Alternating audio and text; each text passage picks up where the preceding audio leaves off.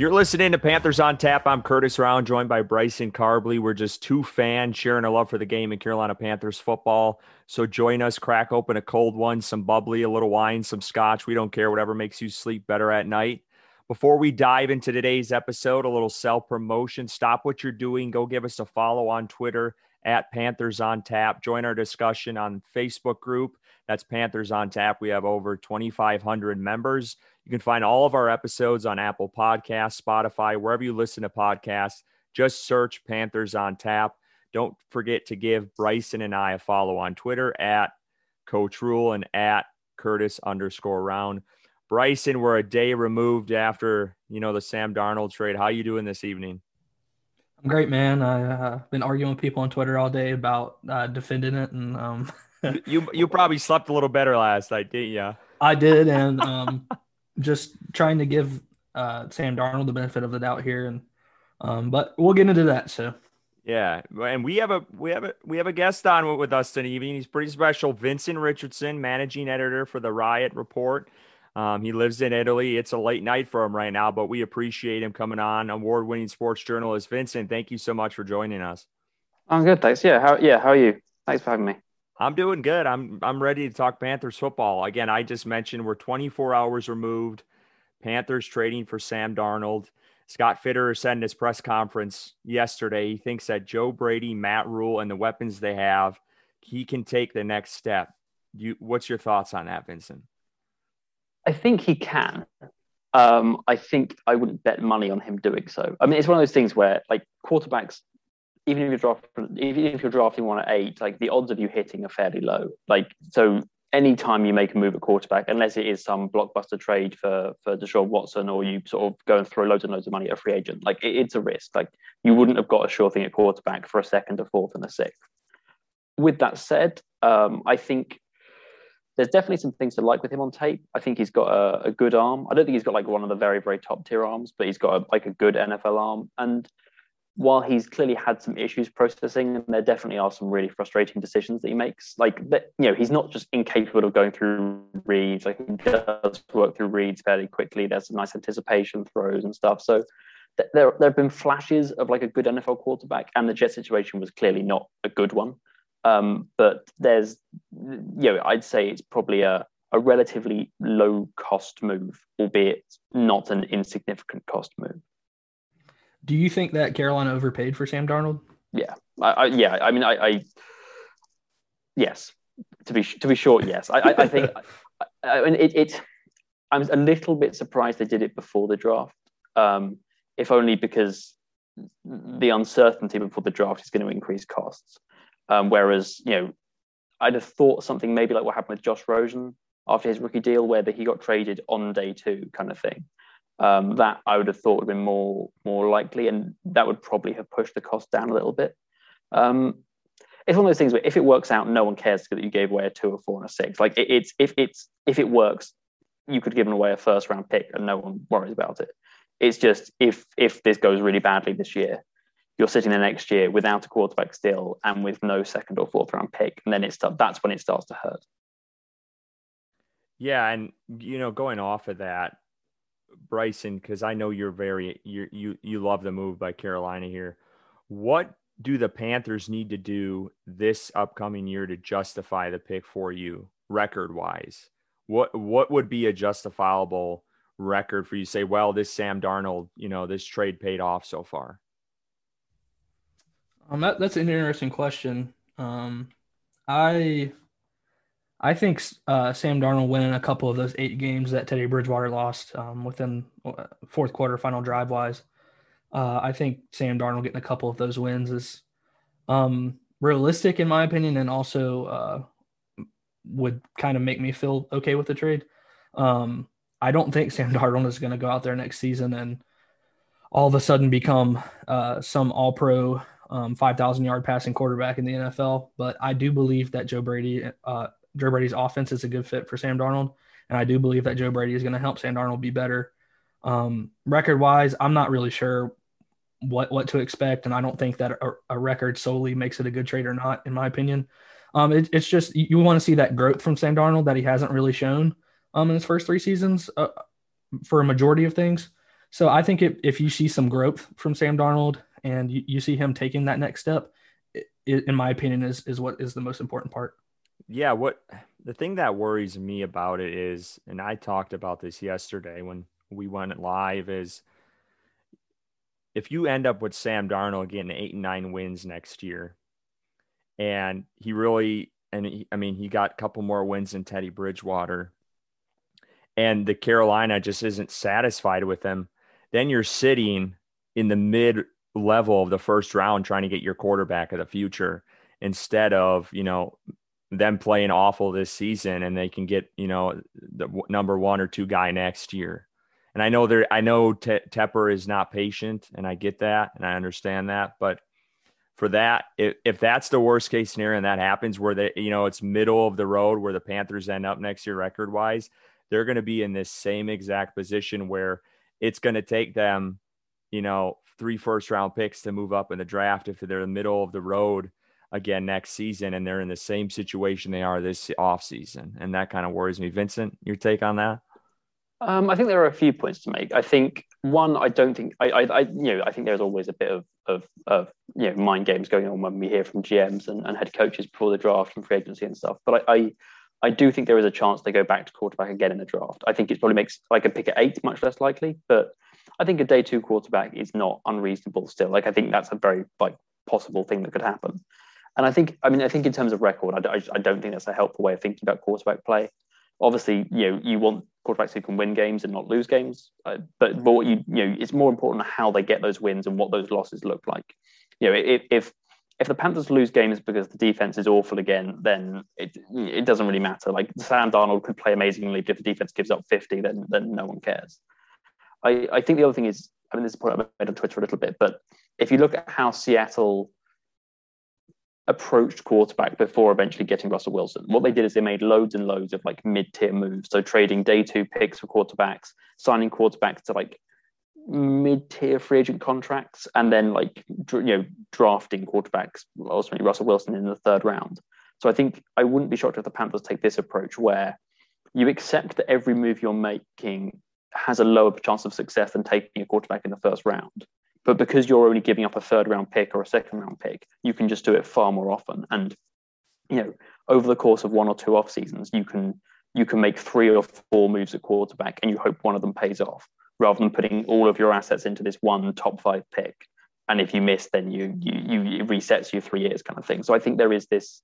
I mean, again, we don't know what's going to happen, so I can't say that's definitely what's going to happen. But I wouldn't be surprised if the Panthers continued making middle tier moves until one of them works off works out rather than ever making that that blockbuster move unless they think they, they really have their guy. Yeah, or it, that's what I was going to say. Or they until they find their true number one, you know, Deshaun Watson, best quarterback in the draft type of thing. Because it definitely seems that way too with the Seattle moves.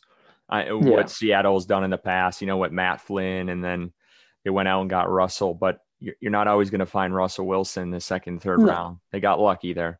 They, they, they did, but if you look at the history of the draft, that like top five picks are not sure things at all. A quarterback, like you know, if, if you look at the top quarterbacks, it's a fairly even mix of guys who were like first round picks and guys who weren't.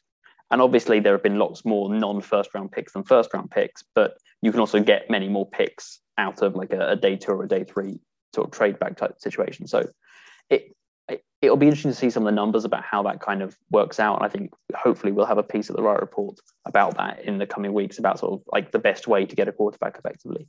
But um, I like that yeah. a little tease. There you go. yeah, yeah, yeah, yeah. I mean, hopefully we'll we'll see how it goes. It's not always easy stuff to write, but but it is like it, it, there's it's not like there's one roadmap of how to get a quarterback. Like obviously the Deshaun Watson trade would be a complete outlier on NFL history. That like there has never been that kind of you know healthy quarterback in his prime making a, a, a move between franchises. That just doesn't really happen. But if you do look at what the roadmap is, sometimes people get people at number one. Sometimes it's a guy you develop. Sometimes you just luck into someone, or you know someone reclaims their career. So like there are lots of ways of doing it, and it's about maximizing your chances rather than necessarily maximizing your chance in any one particular move. So, uh, so Vincent, you made an uh, interesting point earlier um, about them sitting at eight, and uh, you think it's unlikely that they'll still take a quarterback at eight. Um, but if if Justin Fields or Trey Lance or Mac Jones is sitting there at eight, and Carolina sitting there, um, do you think that they take one of those quarterbacks still? I think Mac Jones, no. I, I, I mean, I, I don't think Mac Jones is a bad quarterback at all. Um, I think you can make arguments that he's not the worst of those three as a prospect. Um, but I think his upside, like if you look at like the distribution of his outcomes, the number of them that have like a higher ceiling than Teddy Bridgewater or Sam Darnold is is really pretty low. Um, so I'm not sure I could justify that as a move. But I think Fields and Lance are definitely players that get considered at eight. Um, I think both of them are relatively developmental, and because of that, they're players that the coaching staff's going to have to really want to coach. I think is the thing. Like, there's been a lot of comparisons between Fields and Dwayne Haskins, which I think are largely rubbish, um, to, to use a polite term. Um, but I think one thing that is kind of a meaningful comparison is that Haskins got drafted by a franchise where the coaching staff didn't really want him, like, and and and that massively impacts his development, and it just it just creates a negative outcome for everyone. Whereas, like, if the coaching staff are really sold on Lance or Fields, then absolutely take them at eight. They both have massive ceilings. I think, I mean, Lance, I think, is a multi-year project, whereas Fields is probably more like a season away. But but if if you're if you're not sold on them, don't draft them because they're not guys who are just going to come in week one and, and, and play at a high level unless unless you really trust that they've got that developmental pathway in front of them. So I think quarterback is an option at eight, but I don't think it's the only option at eight, if that makes sense. Yeah. So if if they're sitting there and, and all the quarterbacks are off the board and they they decide to stay at eight, no trade back, no trade up or whatever, um, what do you think is the most likely position that they go uh, as of right now? As of right now, I think probably offensive tackle. Um, I think cornerback is there somewhere. I mean, like it, you know, it's notable when they talk. If people keep telling you stuff, eventually you start listening. And like the, the, the positions we've heard all off season are offensive line, defensive line, and cornerback. And I, I don't think there's a defensive linesman who you take at eight. I, I don't think anyone thinks there's a defensive linesman you take at eight. Um, so it's really then offensive line or cornerback. Um, and so then you're talking about names that I think Sewell maybe falls to eight. And I think there's a real discussion about whether he actually is the best tackle in the class. But like Rashawn Slater should be a guy who is definitely on the radar there. Um, Patrick Surtain is probably the top corner for me. Um, and then you've got guys like Jaycee Horn, Teven Jenkins, if you start trading back a little bit, say into the teens and stuff. So there are definitely some names to watch. I think whether you go tackle or cornerback is a little bit about need versus true value, but but that that's I think where the conversation is. Yeah, and now let's get to Teddy Bridgewater because he's still on the roster. And you listen to the presser yesterday. I mean, the writing's on the wall that this guy is going to be gone. Um, do you you have any idea any likely landing spots they could get rid of him? What would he be worth? What would you be happy about the team getting for him as for draft wise? Draft picks? Um, I yeah, I, I, think it'll depend when it happens as much as anything. Um, I think it's going to be hard for them to move him before the draft, unless you get another team like the Panthers that does its diligence on the on the quarterbacks and just goes, no, we, we don't, we're not touching any of them. Um, I think the Saints makes a lot of sense, partly because he's got familiarity there. They've clearly not got a a firm solution at quarterback. Obviously, Jameis and and and is going to be part of that conversation, but I think they definitely wouldn't be opposed to, to adding another quarterback. But it, it's really hard to see where else. I mean, there was some talk about San Francisco, but having traded up to three, they're just that's that's not a move they're going to make. And the other QB needy teams, I mean, maybe Chicago, maybe. Um, but like you know, the New he doesn't he doesn't make sense in New England. He doesn't really make sense in Washington. Um, there aren't that many teams who are really going to be at the at the table. I mean, like you know, Denver maybe, but that's a I think a bit of a long shot. So yeah, there's not going to be many buyers. It's more going to be. I think that you know you wait until after the draft likely, and and either you, you get rid of him for peanuts now, or you wait until after the draft and see who still needs a quarterback. Do you think Tepper is way too involved in the decision making at quarterback. I mean, any roster decision. Do you get that sense, or you you feel like he he has some input, but he tries to stay away from the actual decision making of a player over another player, sort of thing? Yeah, so that that bit I can't really talk about. So I, I like I don't I don't have a sense of whether he's the guy saying like right trade for Darnold, make this exact move. But I think it, what know, there's there's two different kinds of interference. There's the like the micro interference where they're telling you exactly what to do right now and do this and do that. And then there's the macroscopic one where it becomes very clear what what the the angle is, and you just have to kind of get on board with that. So I think Tepper has made it very clear he wants to change a quarterback this offseason. I think that is that is just out there as a kind of a fairly well accepted reality. Um, so I think there's definitely been pressure put on Fitterer and Rhule to get behind a move for a quarterback you know, and, and, whether that was a free agent or a trade or, or the draft, I think it was clear that that he wanted a move to be made. Whether he had a real preference, I mean, obviously there's a lot of stuff about him wanting Watson and stuff, but whether he had a, a preference beyond those kind of you know long-term dreams, it, I, I don't know. I, I don't know whether he was like, no, I don't want Stafford, I want, I want. Um, I, I, you know, I, I want Goff or I want, you know, I don't know Darnold. I, I don't know if he had particular views on exactly which guy, but he wanted a guy. I think is is is fairly clear. Do you think that's healthy though? I mean, because you look you look at similar situations, Jerry Jones, and a lot of fans would say, yeah. you know, he has way too much input and he influences that team too much. There's got to be that sort of balance, you know.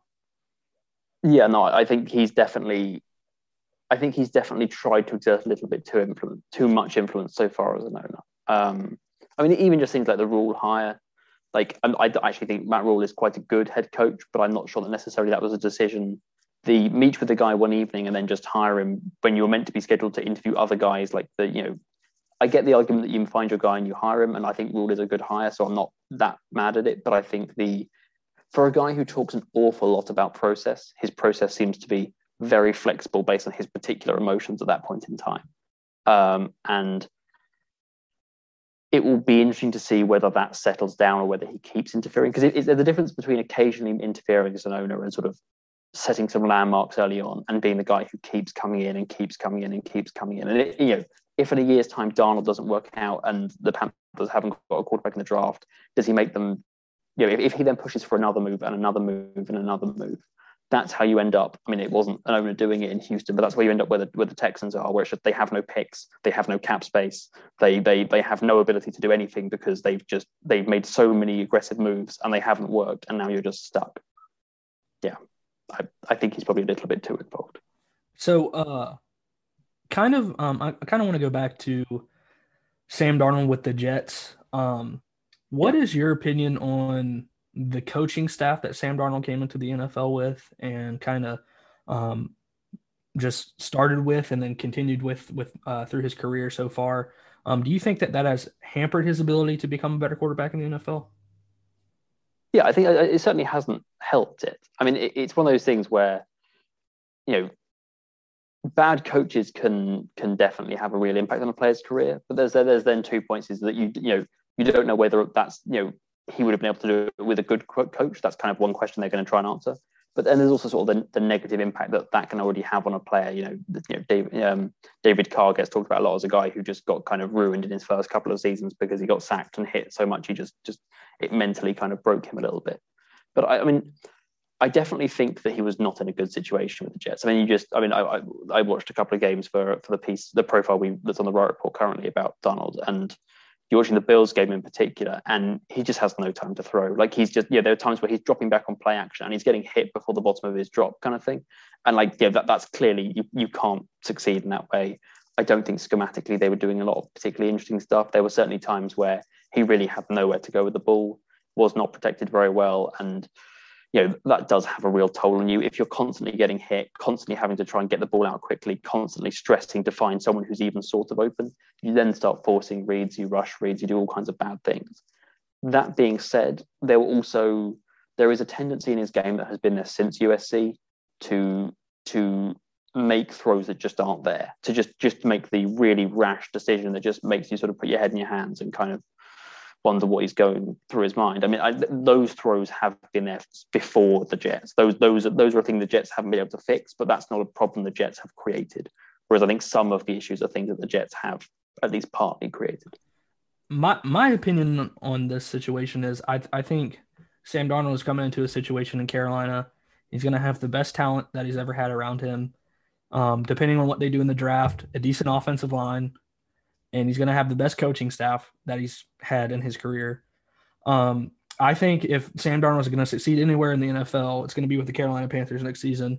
I think he's set up um, very nicely to have a successful season next season. So um, I, am just excited to to see what happens, and I'm I'm trusting Matt Rhule and I'm trusting Joe Brady. I've I've seen stuff on tape with Sam Darnold that that gives me hope. Um, there's also some very bad stuff. I'm not going to deny that, but he has made some very very elite throws. Um, I, yeah. I, I recommend watching JT O'Sullivan's quarterback school on YouTube. Um, he, he yeah, no, that is very. That, yeah, I would, I would definitely second that. Yeah, I mean that he, that guy's great, and and he highlights both. He highlights the bad throws and he highlights the good throws. He highlights when the offensive line doesn't pick up the blocks. He highlights when they do, and Sam Darnold still misses the throw.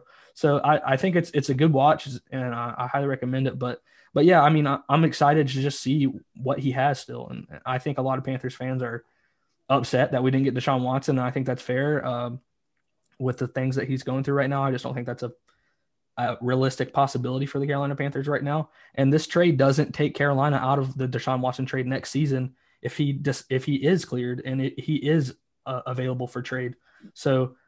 Yeah, I, I, I, I, I think it is worth noting that even before any of this stuff came up with Deshaun Watson, the Texans genuinely weren't answering the phone by all accounts. Like, it, you know, it wasn't like the Panthers couldn't get it done. Like, the Texans just were not interested in the trade. This just was not a thing they were really considering.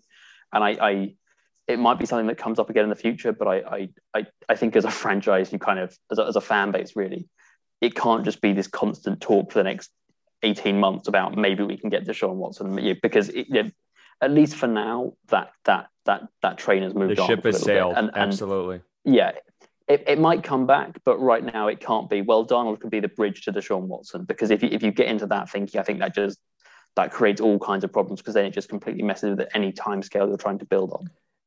I think the one thing I would say about the whole best situation he's been in thing is is the Joe Brady question. And I don't think Joe Brady is necessarily a bad coordinator. I just think he's had one season in the NFL and one season play calling anywhere. And while I think that was not a bad season, I think the idea that he is, I think he has to prove himself as well this year. I think Joe Brady has as much to prove as Sam Darnold does. And I think if if Sam Darnold has a really good year, um, I think that will very much help Joe Brady's projection going forward. But if if Sam Darnold really struggles, that probably will not reflect very well on Joe Brady either as a as a play caller and as a as a, a scheme. Yeah, I'd like to add to that because, and I was going to mention that too. And Bryce had said, you know, we he trusts you know Matt Rhule and Brady to to make to get Darnold to that next step, but you know we were sitting here a year ago and they said Bridgewater was going to be the you know the next greatest thing because he's familiar with Joe Brady's offense and he wasn't and he didn't get there. So and a lot of that decision making last year to get Bridgewater was because he was so familiar with Brady's offense. So I feel like there's a lot on the line for some of these guys. And yeah, I I, I think Brady, I think there is I think what is Brady's offense I think is the big question that comes from that because what he ran last year, and I think what a lot of people expected him to run last year, were not that similar. Because what they ran last year, with, the other thing is because of COVID, they didn't have that much time in camp, and they just had to get an offense installed. And probably the easiest offense to install when you had Teddy there coming over from the Saints was just to install effectively Saints-like. Like it, that, that's the easiest thing to get installed. I think what will be what what, what I'd like to see this year is far more Joe Brady LSU. offense rather LSU. than yeah, or not necessarily even LSU, but just don't. You, I don't think you can make your career on just being someone who sort of knows Sean Payton's offense and copying what you can remember. Like you know, you, you have to have your own thing. You have to bring things. I'm not saying Joe Brady didn't do any of that, but LSU ran so many like RPOs, like so so many RPOs, and and the Panthers ran almost none last year, and I, I, I, think that's really something I'd want to see a lot of this year is can they can they incorporate the RPO game a lot more, but also just just add some personality to it that is your own. Make it make it unique and yours. And if it's good, fantastic. And if it's not good, well, at least at least you tried, kind of thing. Yeah. Uh, one thing that I I've been saying in, in my head um, since the Sam Darnold trade is that I can't get mad at uh, Carolina for trying to improve, but I, I, would be mad at them for staying status quo and knowing Teddy Bridgewater is not it going into the next season. Um, I, I just I can't get mad at them for making this trade. But uh, going back, hold back on, the- hold on. You can't end there without me jumping in on that. But uh, as a fan, time after time, are you going to get tired of? And I want to ask Vincent this: is this trial run with quarterbacks. When is it going to be when they finally figure out and go after a premier guy at the most important position in the NFL and stop these trial runs? Is it going to be in year three? Is it going to be year in four? Or is this all the chips on uh, Darnold here to improve? And you, we can we can reference Seattle and their decision making, and they're going to resemble this, but fans are going to get tired of these trial runs, trial runs year after year. It was Bridgewater, now it's Darnold. I, I, yeah, I think some of that is also you also have to build something beyond the quarterback. Like you know, I I, I don't hate the idea of rolling with Bridgewater for another year if, if it meant addressing a load of other needs in the draft and getting to a point where you have a roster to surround a rookie with. Like if, you know, everyone wants to to find the next Pat Mahomes, but if you look at what what Kansas City did with Mahomes, is they had a maybe not defensively that good a roster, but they had a, a, an established high quality play caller. They had a really good offensive line, and they surrounded him with loads of weapons. And and that doesn't necessarily solve all your problems, but it makes things a lot easier. And if you're going to continue to build the rest of your roster, then I think you can keep taking these shots because it you know if you spend a first round pick and then a first round pick then a first round pick, that prevents you from doing other things, and it also kills your ability to move on because there's a whole not political, but it's very hard to to to just keep telling your fan base that this first round pick is going to be the guy. But if it's a second round pick and a third round pick and a second round pick and a third round pick, if you're hitting on those first round picks, you're still getting somewhere. Like if the Panthers draft a really good offensive tackle in the first round, at a good corner and a good interior pass rusher, and they end up nine and seven next year. That's you pick up the fifth year option, you go into the next year, maybe you draft a really good tight end, you draft uh, I know another good offensive linesman. Maybe you draft a, a, safety to play alongside Jeremy Chinn or another linebacker. Maybe you go eleven and five, and the, like then it starts to build. And if you're going like you know Miami, but if they keep going ten and six, or well, next time it'll be eleven and six, or twelve and five, or you know if you if you keep there or thereabouts, people have a lot more patience. And we're six and ten, and then we're seven and nine, and then we're back to five and eleven again. Like if if you're at the cusp and it's always it's all just about keep finding that quarterback Kansas City did that with Alex Smith for years. Keep throwing everything at a quarterback and it doesn't work. And then you throw everything at a quarterback and it doesn't work. That's where you really get into trouble, personally. Yeah, I, I think that kind of goes back to um, me and Curtis have this, I guess, kind of disagreement on um, if this was a huge risk or not. And I, I think trading what they did, yes, I think they overpaid for Sam Darnold, but it doesn't set them back necessarily if he's not the guy. I don't think. Um, uh, I think what they did trade um, is fair uh, for the guy that is going to come in and and hopefully st- take a step forward. Um, I, I, like I said, I, I don't think it's that big of a risk. Curtis tends to get, disagree, but, um, and and and Curtis is acting like we're uh, ten years removed from our franchise quarterback, and and we just lost Cam Newton, but so no, we're trying to figure I mean, things I've... out. And and I told Go ahead. I, I, totally disagree with the way things went down Cam Newton. You know that, and I, Cam Newton's my favorite quarterback of all time. So I'm, I'm not going to try to argue anything about that. Um, but yeah, I mean, we, we're trying to figure things out moving on from Cam Newton. Teddy Bridgewater wasn't it, and I think it was a more uh, more or less uh, not Joe Brady's inability to call offense, but it was more of uh, Teddy Bridgewater's physical limitations to run the I offense. see. I I, I, I would disagree with that a little bit. So I think if you go and look at some of the trends there were in game management about how they what they called when and how they ran their offense. I think there were definitely things that Joe Brady did do badly that hindered this offense. I think the this weird tendency to throw receiver screens for for no apparent reason that never you know there was a persistent issue there. I think they had this. They were one of the worst teams yeah. in the NFL at running the ball on second and long, um, mm-hmm. which again is is really bad. Um, and, and also, if you go back and look at those eight games the Panthers lost, I I think there are definitely some that are on Teddy. Um, like the Atlanta one, that's that's on Teddy unquestionably. Some of them are on the offensive line, some of them are on, on skill position players making mistakes, but some of them are on Joe Brady as well. What what you call when? If it's like fourth and seven and the game's on the line, what he called is I think hard to understand. Like the, the was it uh, which game was it where they um, threw it to Curtis Samuel short of the sticks on fourth down. Um, which game? I can't remember which game that was. I know what you're talking uh, about. I know what you're referencing. Yeah, there there is there is nobody open. Like I know the pick didn't set properly. But that you know, and Matt Rhule was like, oh, he wants him to throw it past the chains, and I, I kind of get that argument, but you're just asking a guy to heave a ball up to a covered receiver and hope a miracle happens. Like if if that's your offensive scheme, you've got, you've got a problem.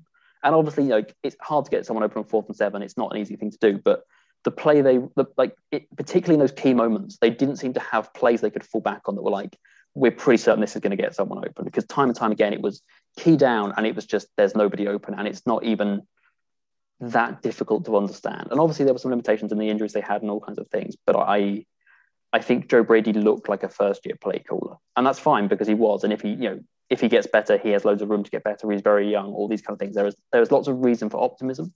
But at the same time, if in a year's time we're still talking about him looking like a first year play caller, that's that will be when I start. Yeah, and, and on the other side of that, kind of to defend my point about the Teddy Bridgewater limitations, there were a lot of plays where DJ Moore is wide open, streaking down the field. Curtis Samuel's wide open, streaking down the field. Um, Robbie Anderson, um, that Teddy Bridgewater either one doesn't see or two just doesn't throw.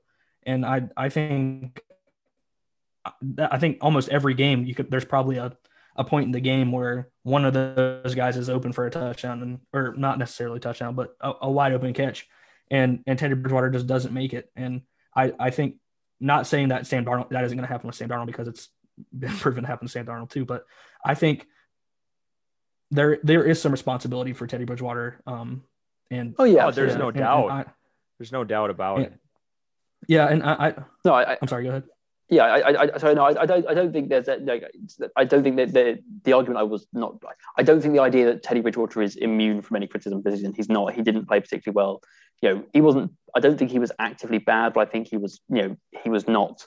He did not show you stuff that you think that's our quarterback of the future. I, I can absolutely understand that, but I also think the I, I, you know, I can understand the Panthers fan base wanting to move on. I think the idea that he was the biggest problem with the offense last year, I, I don't agree with that idea.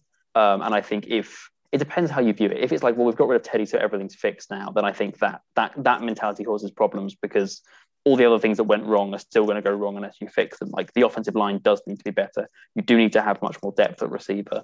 You do need to have better play calling. Like the you know these things have to happen as well as a change of quarterback, not instead of a change. Going of off of the point of, you know, Teddy doesn't throw the deep ball enough, misses guys.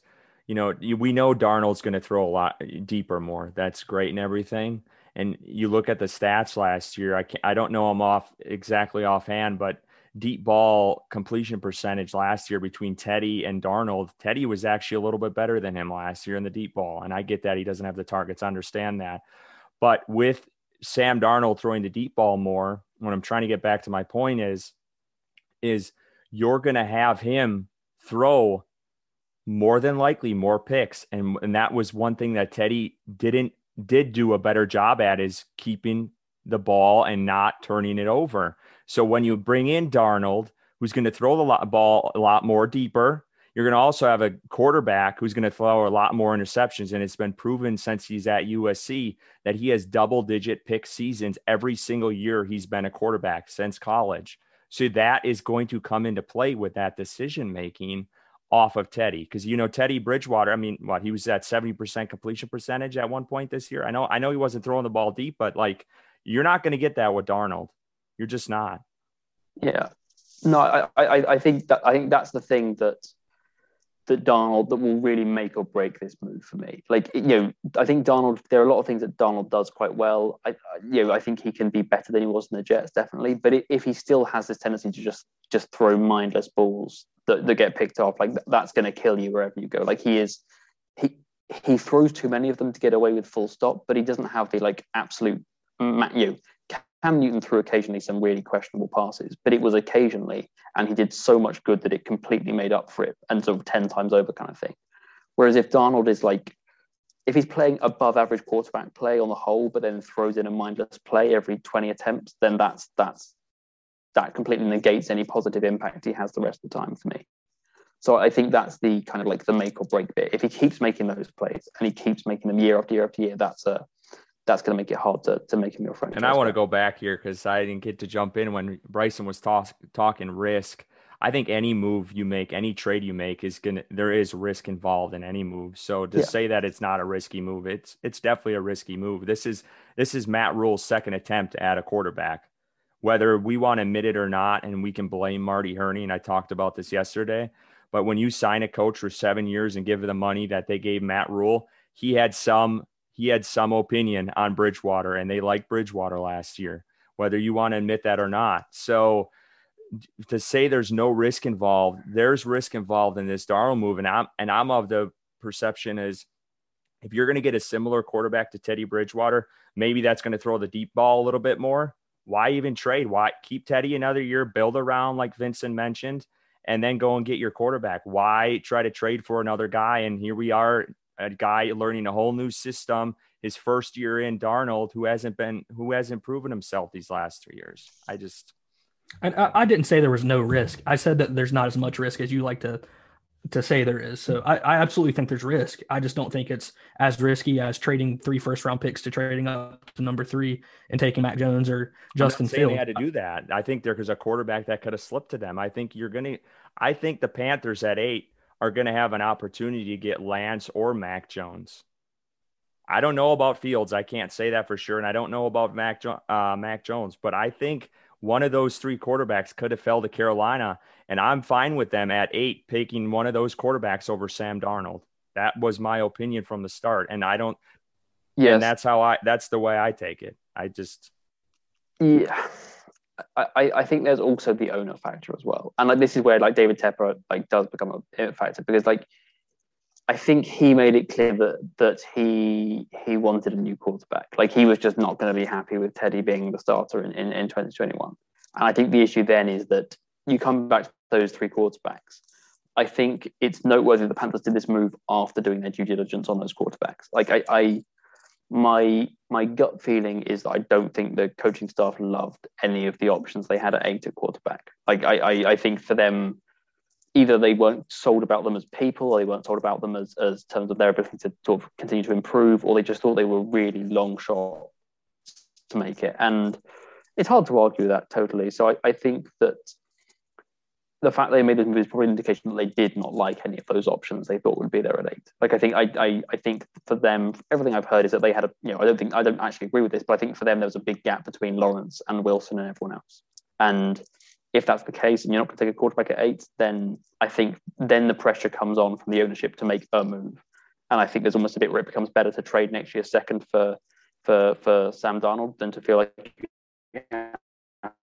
to take a quarterback in the second round because you need to take a quarterback because your owner's telling you you need to take a quarterback. That's, I, I mean, I don't know whether it's that strong from Tepper, but that's not that yeah, far. I, I just like keeping the first round pick this year. I think it's still less less risky for the team to trade a second and a fourth next year and a sixth this year than to take Mac Jones at eight or Trey Lance at eight and um, just hope that they're good. Uh, that way, you keep your first round pick this year, you keep your first round pick next year and taking a tackle this year. Um, hopefully in the first round, I'm hoping they take a tackle. That's my my favorite option there. And just building your offensive line and continuing to build around Sam Darnold because they have most of their picks this year still, um, still have cap room.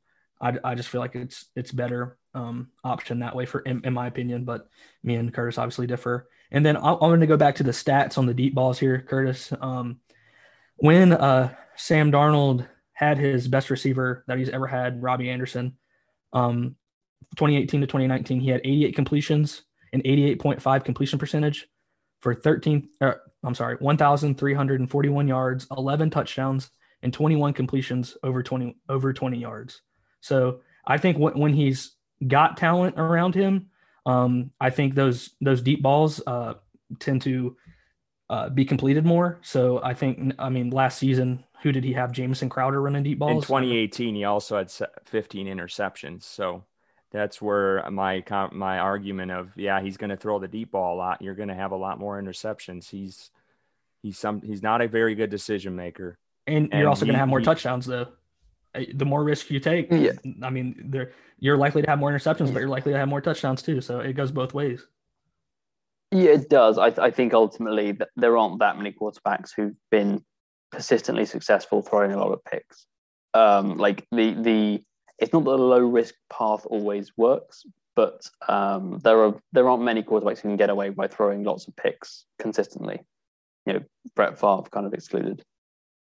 He's the outlier on that one.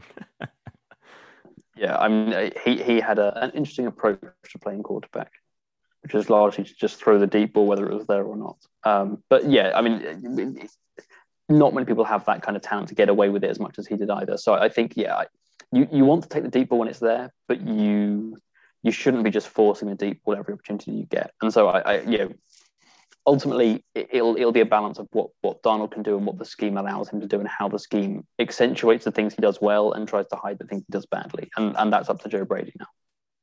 Well, Vincent, thank you so much for coming on uh, this evening. I know it's late for you. I we really appreciate you coming on. You had a lot of good insight, and it was interesting to get your perspective on things with Carolina making some big moves here before the draft. We're three three and a half weeks, three weeks removed. So this it's a crazy time, and we we just appreciate you coming on to our podcast. Good, good, good to come on. Thanks.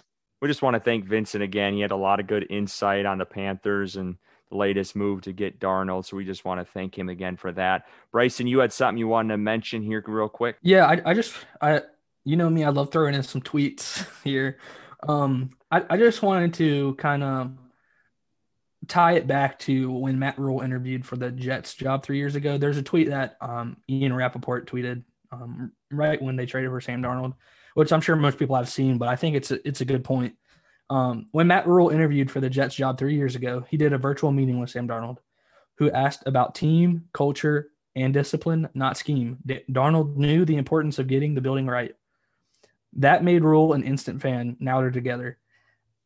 And also with our with our live uh, episode yesterday, the one thing that um, he was preaching, our guest um, yesterday was preaching, is that Sam Darnold is a tough player. He doesn't give up and he, and, I mean, he is going to give it his all. You have no, there's no, there should be no question about if Sam Darnold's going to come into Carolina and and try his best because he will. He is going to give it his all. I, no one's I ever said that, but keep yeah, going.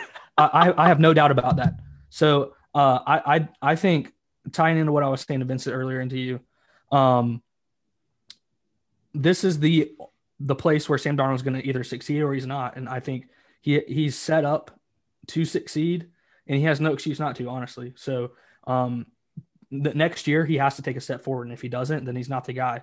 And I I I hope he does. I think he will um, take a step forward from his years with the Jets.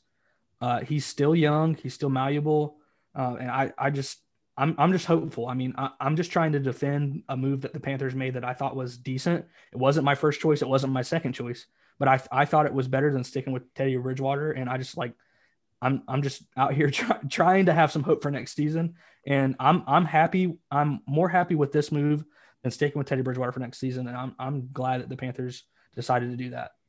Yeah, it's kind of it's it's kind of ironic because I feel like I was more of the optimistic approach last year, and you were more of where I'm at right now. Is you were very pessimistic about Teddy Bridgewater, and I was more of uh, the hold on. Yes, you were. And I was more of the approach of let's see what happens here. Let's and you were more of like uh, this guy's a game manager. This is what we're gonna get, and it's just this is Teddy Bridgewater, and and I was more of that optimistic approach. And I feel like we flipped. I feel like I'm very against. I mean, it's obvious. I'm very against the Darnold move, and you are hopeful, and you think this guy could succeed in Carolina, and he has the tools around him to do that. I'm not denying that at all. I think he is. This was the best situation for him to go to over Denver. I mean, Carolina, they have the pieces on offense. They got a young up and coming defense that hopefully they put it all together in year two. Um, and, you know, and we'll see what happens. But this one thing I wanted to point out, and I didn't mention it yesterday at the live show, but if you if you watched Thomas in our live show yesterday, that guy was grinning ear to ear the entire conversation because he was happy to see Darnold get his ass out of New York. That's how I'm going to leave it. So I'm going to leave the episode out. I don't know. No, no, no, no, no, no, no. You're not leaving the episode. Go ahead. Go yeah. ahead. You're not leaving the episode out. First of all, I did have hope for Teddy Bridgewater when he came. I was not. I was not saying that he wasn't going to be. Um, what we're like, a lot more I, harsher on him though throughout the season. I was more. Yeah, throughout the season when I saw his his play. Let's see where this ends up. Let's see where this ends up. And I feel like you took I, the more you know, I'll, I'll be just as harsh on Sam Darnold throughout the season. I'm not saying that. I just think our roles have reversed a little bit. I feel like you were more pessimistic about the Teddy Bridgewater acquisition last year. And and there was a little bit of uh, hatred. Yeah, with they did Cam to Newton. Yeah, the whole. going to Teddy. I think um, that what- played into it. I de- I definitely think. Yeah, and, and I was hopeful that Teddy was going to be good because I mean he was coming off five and zero with the Saints, and which I understood the Saints had a better team around him than the Panthers could put around him. But I, I was hopeful for Teddy, and it didn't pan out. So, um, and and yeah, he was grinning, but he also agreed that Sam Darnold still has a chance to be a good quarterback. He did not deny that, and he knows Stan, Sam Darnold still has a chance to be a good quarterback with good I'm not saying that and a good either. I've never said So, he doesn't. I I just don't think it's very likely. I don't. I yeah, I mean, and we'll see. I mean, Yeah, we'll see what we'll see. happens. we'll see. For Carolina's sake, I hope he does do good. Do I think that's going to happen? Well, I we'll see this season. And I- like I- you said, I think you had the quote a couple couple minutes ago is he has to step up this year. There's no Yeah. doubt about it. He- I mean, if he doesn't, he he's not the quarterback. I think that's the great place to put it, and we'll end it there. Uh, One we're gonna have for me. One more thing for me. we're gonna have many more colorful conversations No. on this topic. I, I I just wanted to say I think it's the consensus around the league and around experts uh, with ESPN, NFL Live, etc., that Sam Darnold still has uh, an opportunity to be a good quarterback in the NFL, and I think that most of the uh, experts in the league think that he will succeed in Carolina. So I'll leave it at that. That's fair. That, and then that's why they're behind the desk at ESPN. But let's go on to our draft picks of the week.